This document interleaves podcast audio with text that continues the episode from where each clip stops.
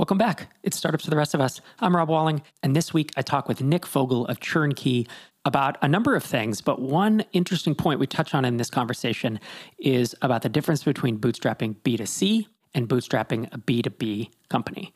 It's something we've talked quite a bit about on this show, and I think you'll enjoy that part of our conversation and hopefully the entire conversation that I have with Nick today. But before we dive into that, I want to let you know MicroConf Remote is happening today when this episode comes out. It's happening today, tomorrow, and the day after. Tuesday, Wednesday, Thursday, May 3rd through 5th. Tickets are still available. We are talking all things money, so we're covering sales and personal finance and pricing and alternative sources of funding. And we do it for 90 minutes over three days to make it easy on your schedule. We also have this amazing new platform that is like, it's like a first person walkthrough environment you just got to go. You got to go to microconfremote.com and there is a video you can play there to check it out. Because if you haven't seen a remote event, and I bet you have not seen one on a platform like this, you, should really check this out because uh, producer Xander is pulling out all the stops on this one. And I'm super excited to be hosting that this week. So if you haven't got your ticket already, head to microconfremote.com. If you just want to opt instead to just get the videos, we do have a video only price for that as well. So microconfremote.com if you're interested. And with that, let's dive into my conversation with Nick Fogle of ChurnKey.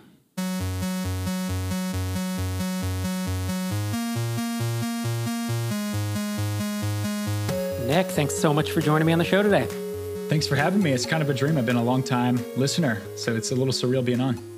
That's it's super cool, and you know that happens now and again with folks in MicroConf or, or TinySeed, and it's always nice to have listeners on because you know the show format. You kind of know how it's going to go. You know you know you know let's be pretty tactical you know let's be entertaining let's tell all the all the good points not the good points but the the most entertaining parts of the story and inspiration right? So people can walk away with actionable things. And i think in that respect like we will dig into your story of building and growing ChurnKey touch a little bit on a prior business that you built but i want to kick this off with a question, a super tactical question, because ChurnKey is personalized cancel flows for a healthier subscription business.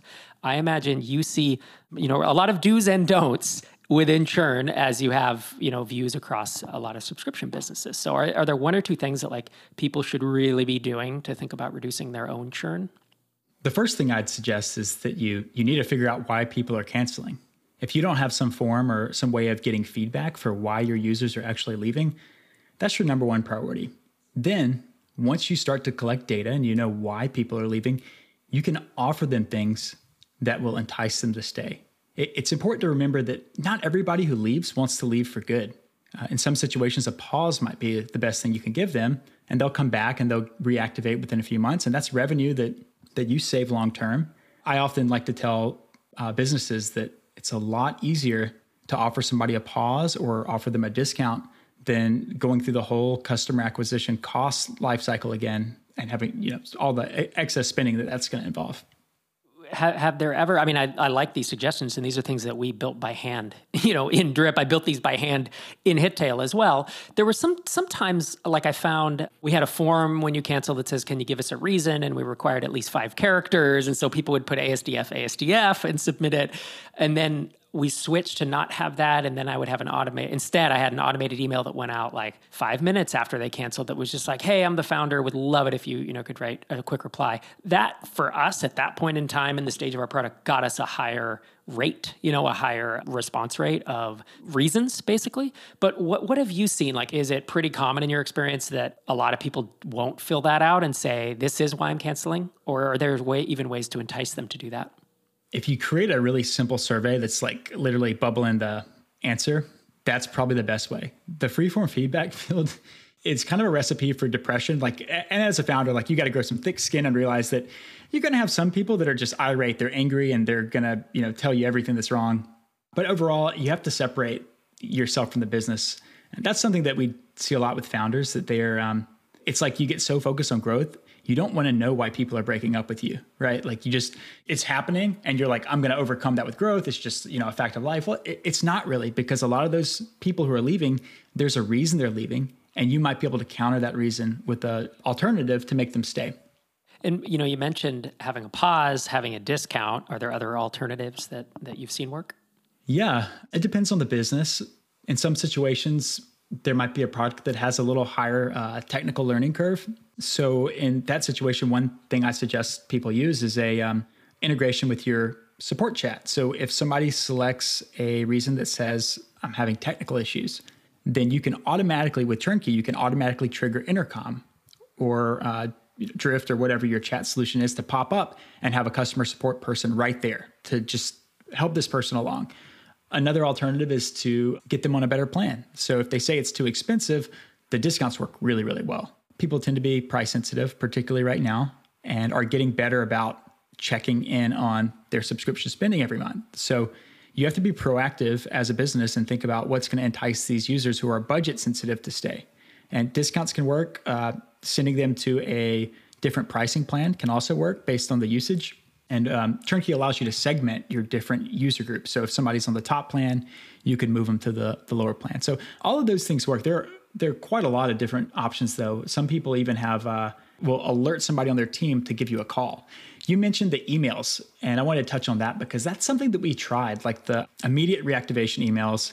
And we would, with Wavve, our previous business, we worked so hard to craft these reactivation emails that would be like, we're so sorry you're leaving. It would be like a personal handcrafted message. And it would have like a very, very lucrative discount that says, hey, if you want to come back, here's 100% off for two months. Just share your feedback. And we got like maybe one out of 30 people that left would actually fill that thing out. So I, I haven't seen as much success with that. Again, it does depend on the business, but those are just some some different angles of attack.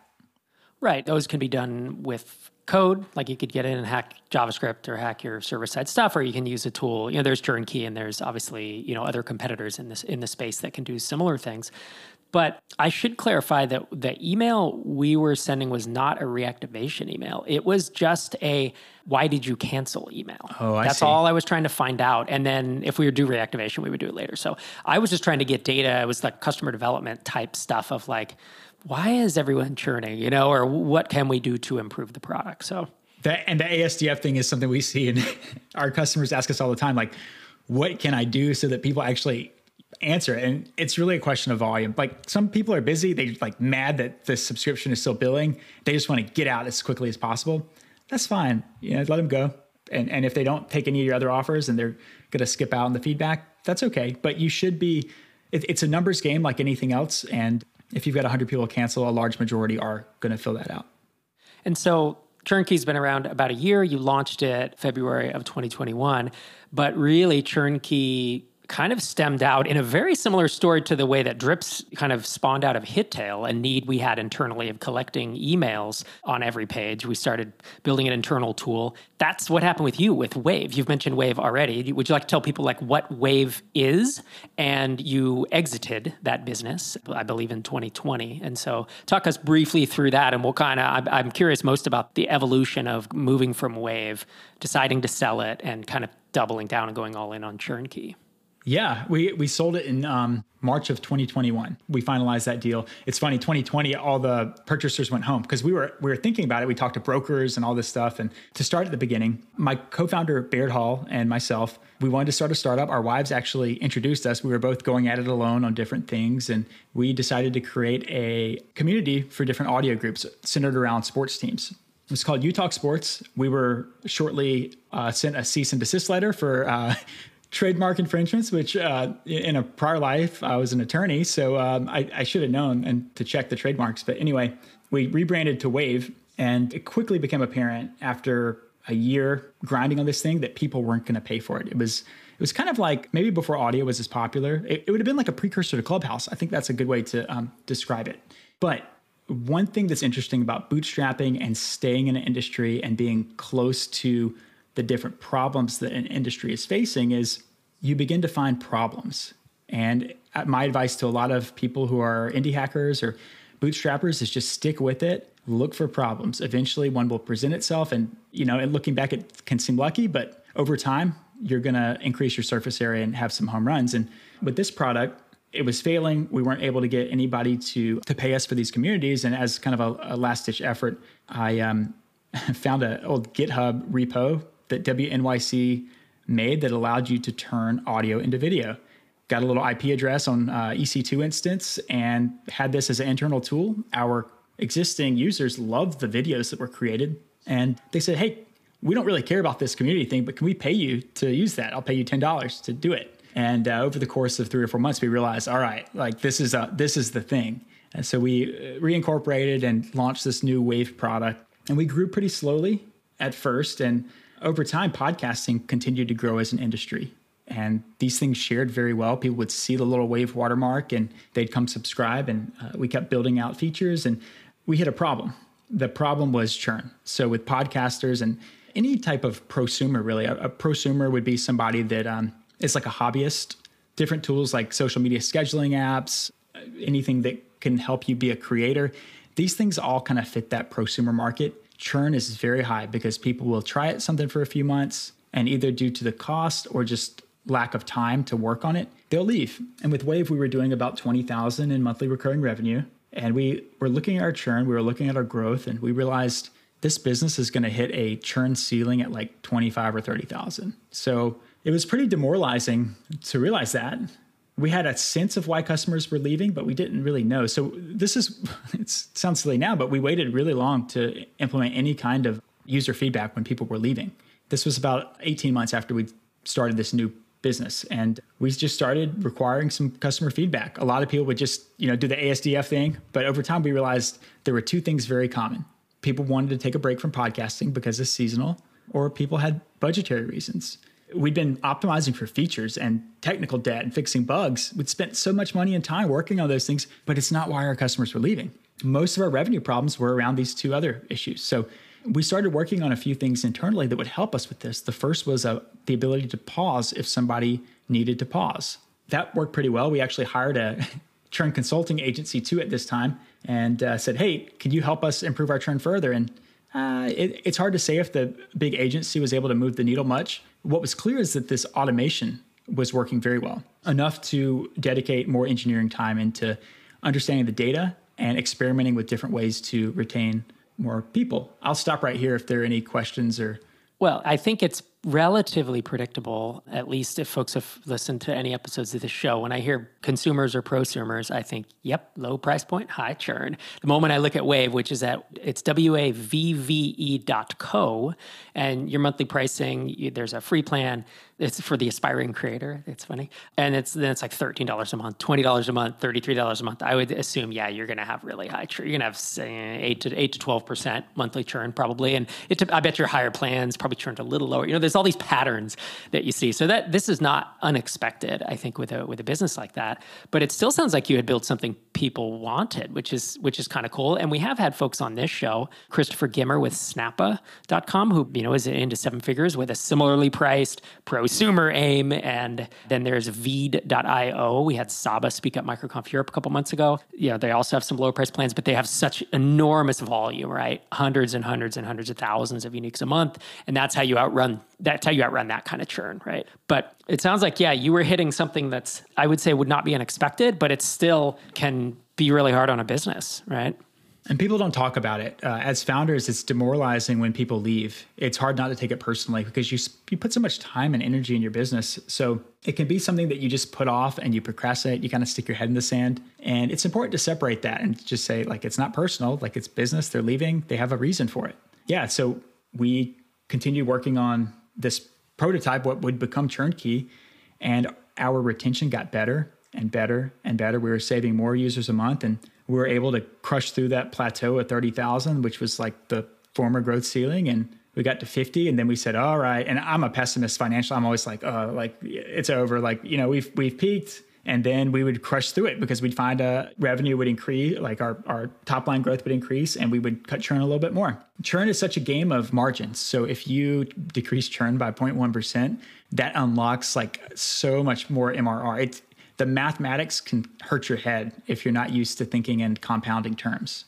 it, it really is so it's so worth it just to and, and once we realized that we were like it's worth throwing all of our engineering hours into this because if we can cut churn another two tenths of a, of a percent, I mean, the sky's the limit. And you know, eventually we got Wavve well over a hundred thousand a month. Part of that was just higher growth and the creator movement continuing to go strong, and a big part of that was being able to reduce churn.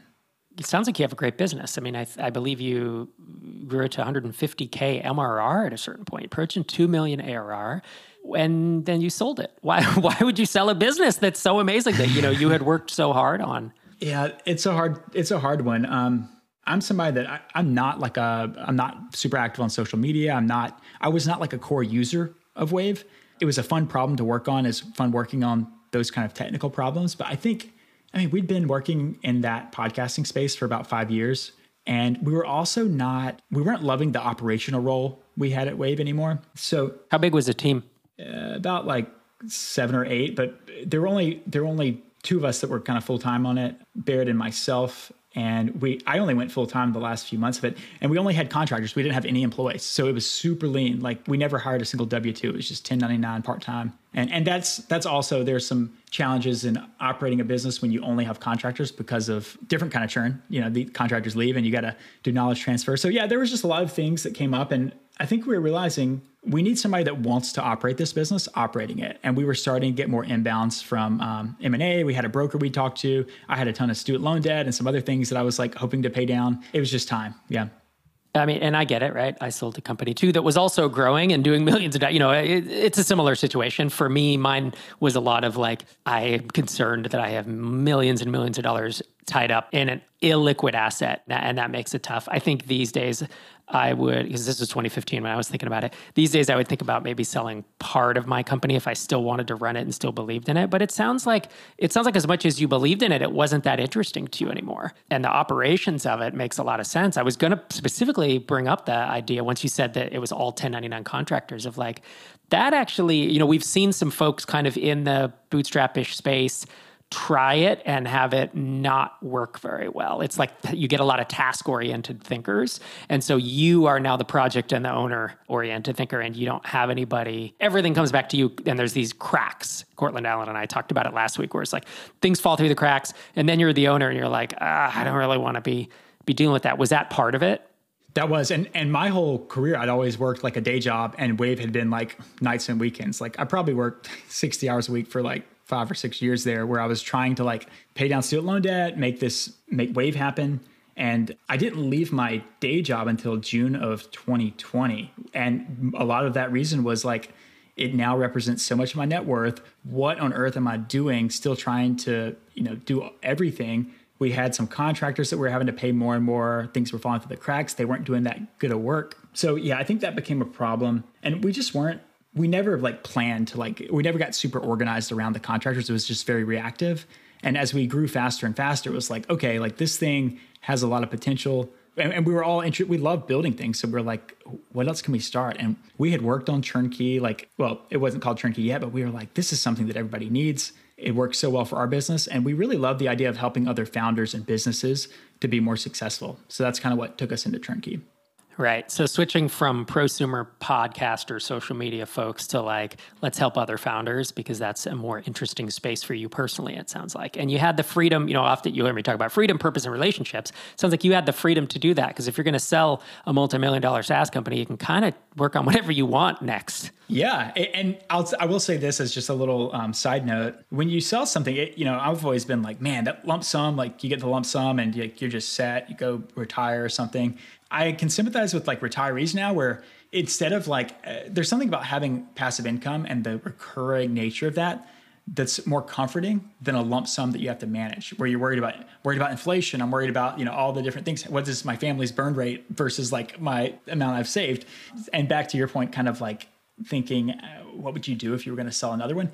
With ChurnKey right now we've talked a lot about this as a team and we've talked we hired a new head of sales which is super excited about and our biggest thing to him, he's talked to, I'm sure, a lot of VCs and these different companies where everybody is looking for that big liquidity event. And I said, you know, it's nice to get this liquidity event, but what's even better is that steady recurring income every month. And you have the control to lever that business up or lever it down when the time comes.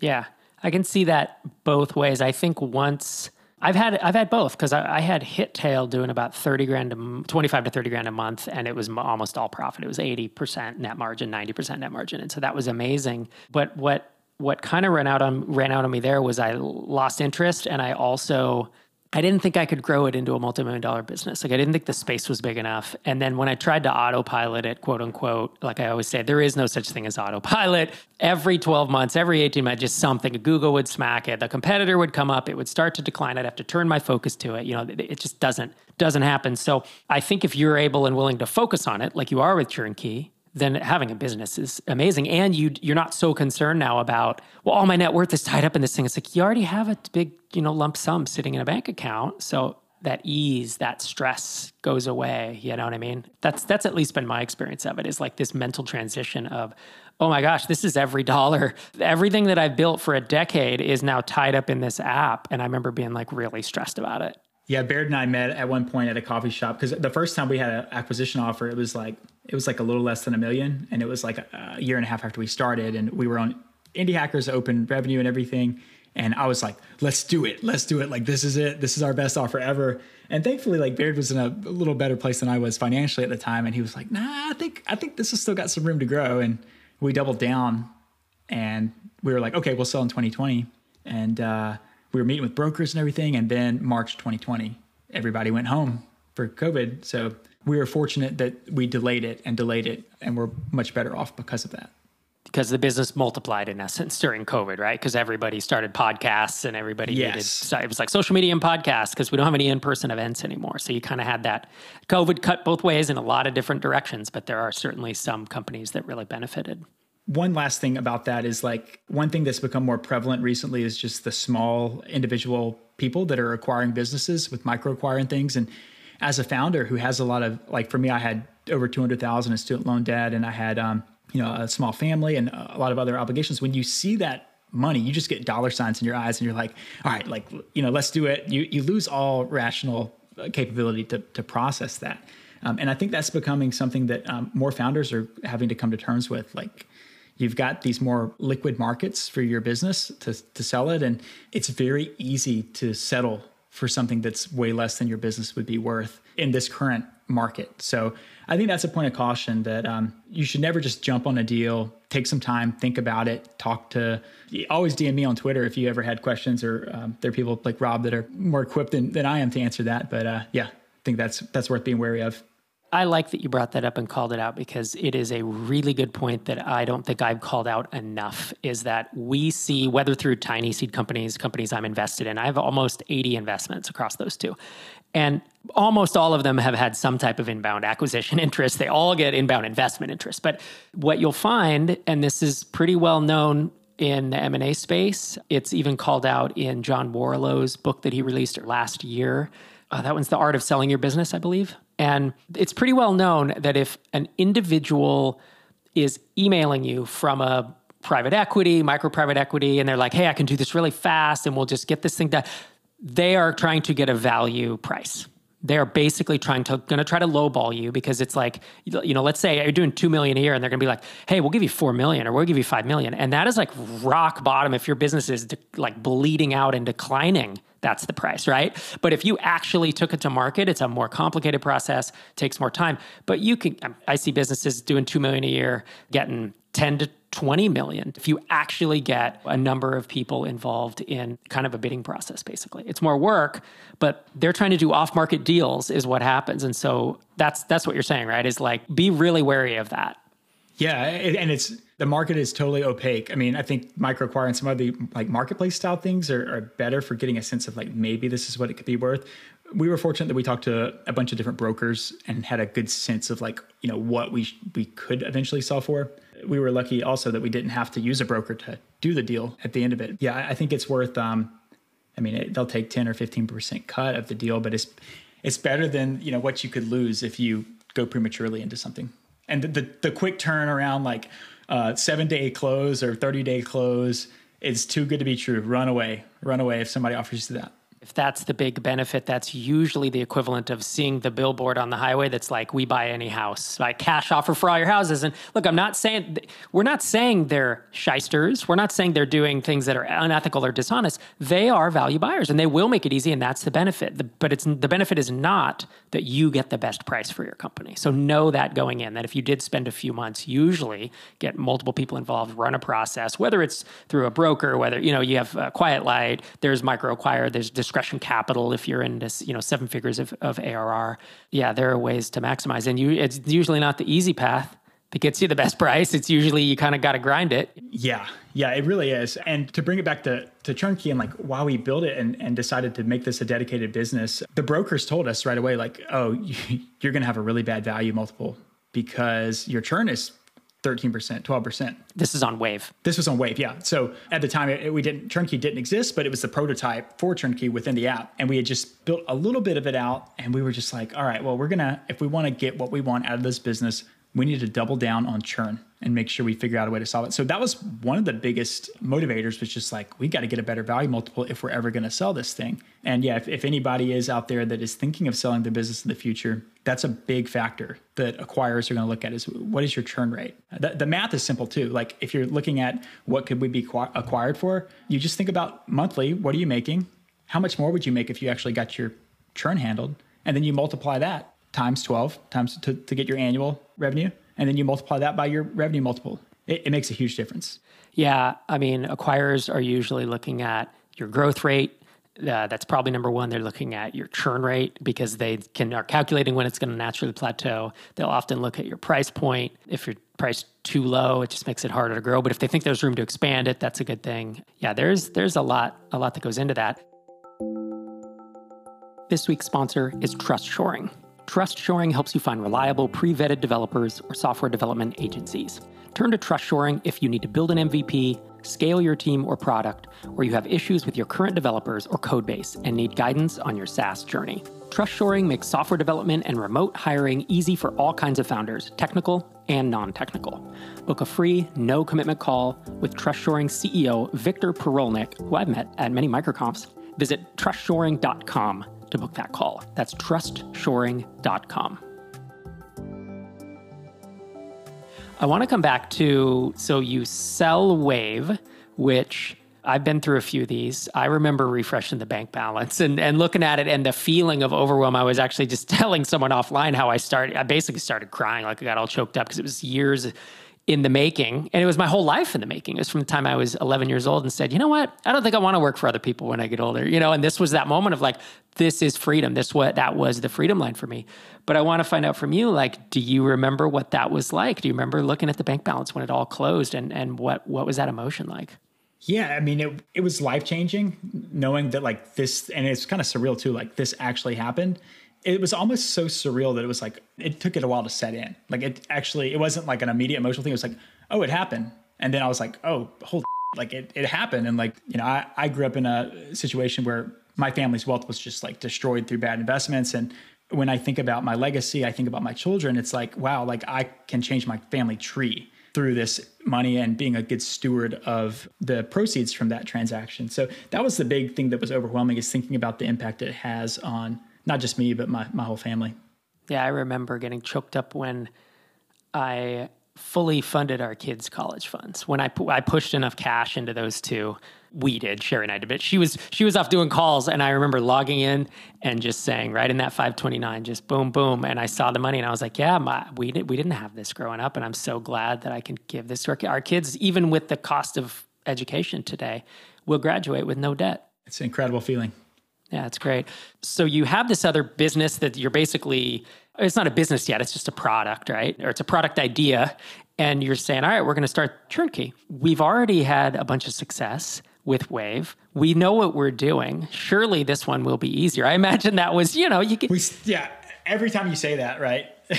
Baird, my co-founder, started another business called Subtitle, which is similar to Wavve. They just they do subtitles, and he was like, "Oh yeah, like we got Wavve, and this one will be easy." And same thing, it took a lot longer. And ChurnKey was a lot more different because instead of prosumer B2C style customers, we were going B2B. And we were not prepared for the uh, the longer sales cycle because founders are busy and the people you talk to have other priorities.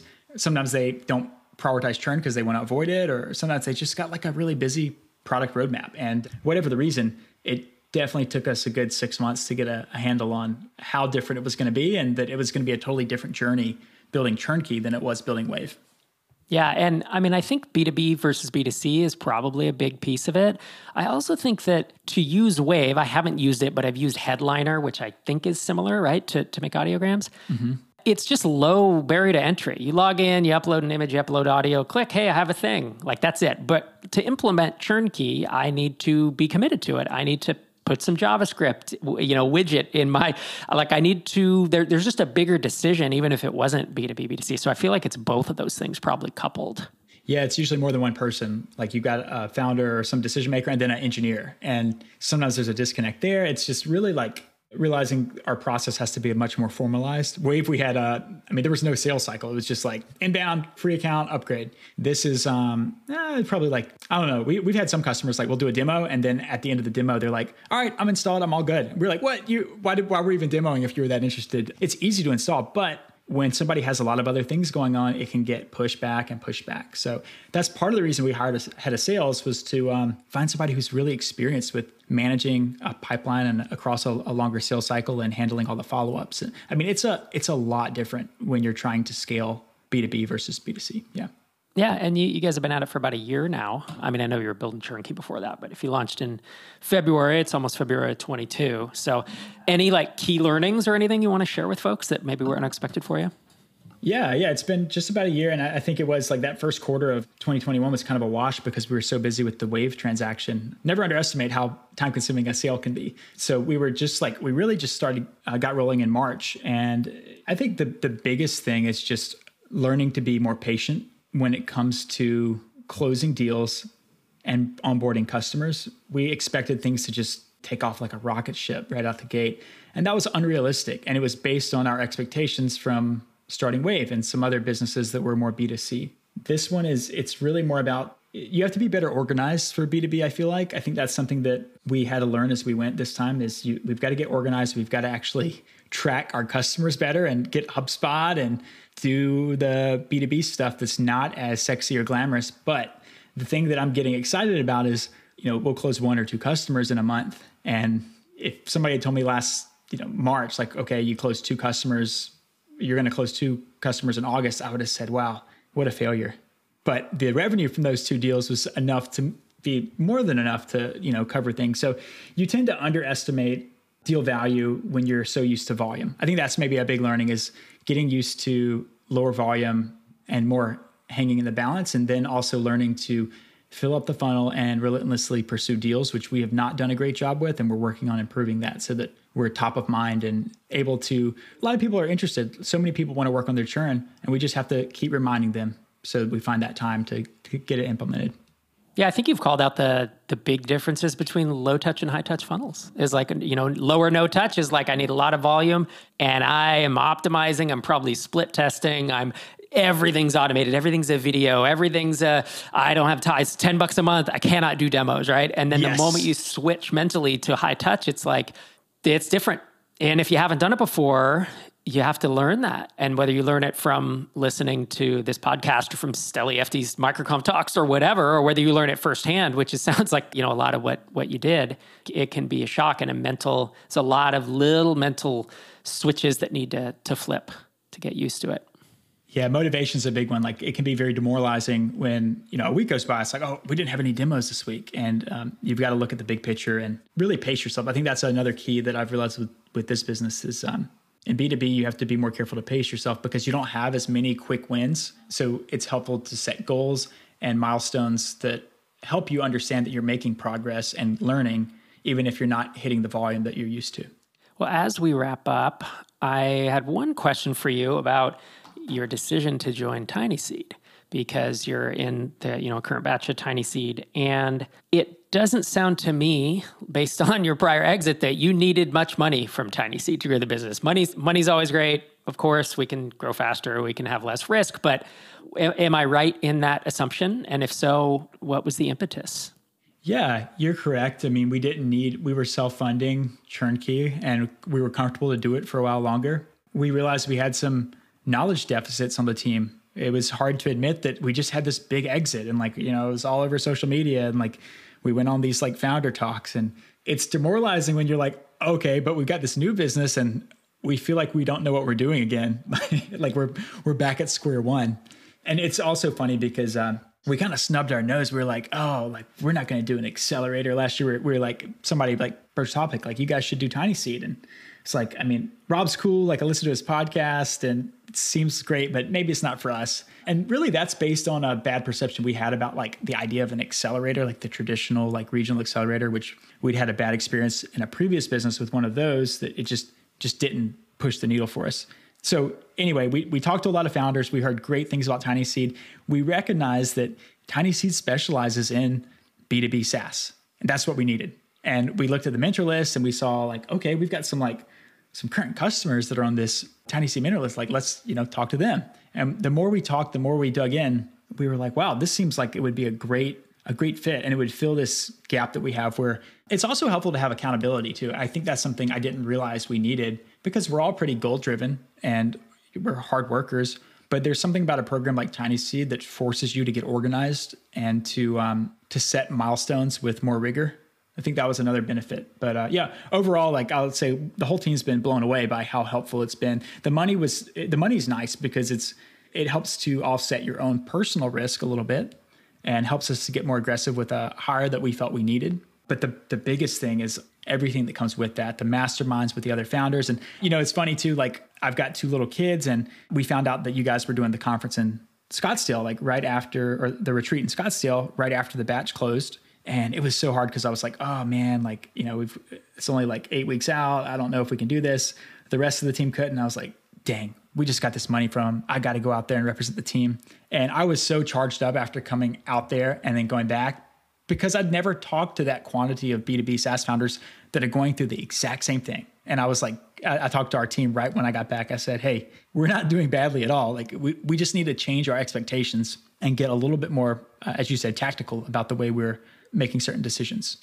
Well, awesome. I mean, thanks. I I never asked that question intending it to be a big TinySeed mm-hmm. ad, but it, it often turns into that. And I I have to, as someone who like grew up his whole life, you know, not taking compliments well, basically like, oh, dude. like I, I I realized that at my core, you know what I believe? That I would not be working on TinySeed if I didn't believe it was the best out there for B2B SaaS. Because I don't do things half-ass and I don't I don't finish second. So I think all of us, a lot of us founders are, are not only competitive, but like we take pride in what we're building. And so when I hear you talk about TinySeed like that, I think to myself, awesome. That's exactly what we envisioned. And I'm glad that's how it's coming to reality for you.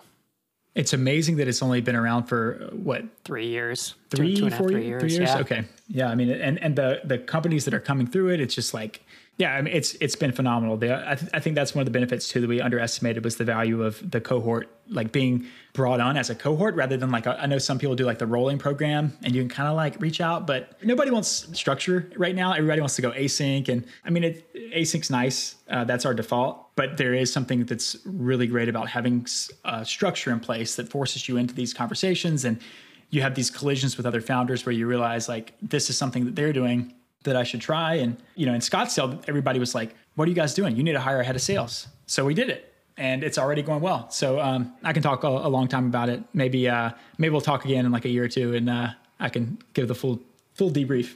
Indeed, once you're an alum, yeah, that that's definitely. Einar and I spent a lot of time in the early days thinking about the batch approach. You know, because it would be easier, it would be less expensive, it would be simpler to do it all async and not do batches. But we just believe too much in that approach and and the value we think it brings to founders. So with that, we're going to wrap up. If folks want to see what you're working on, churnkey.co.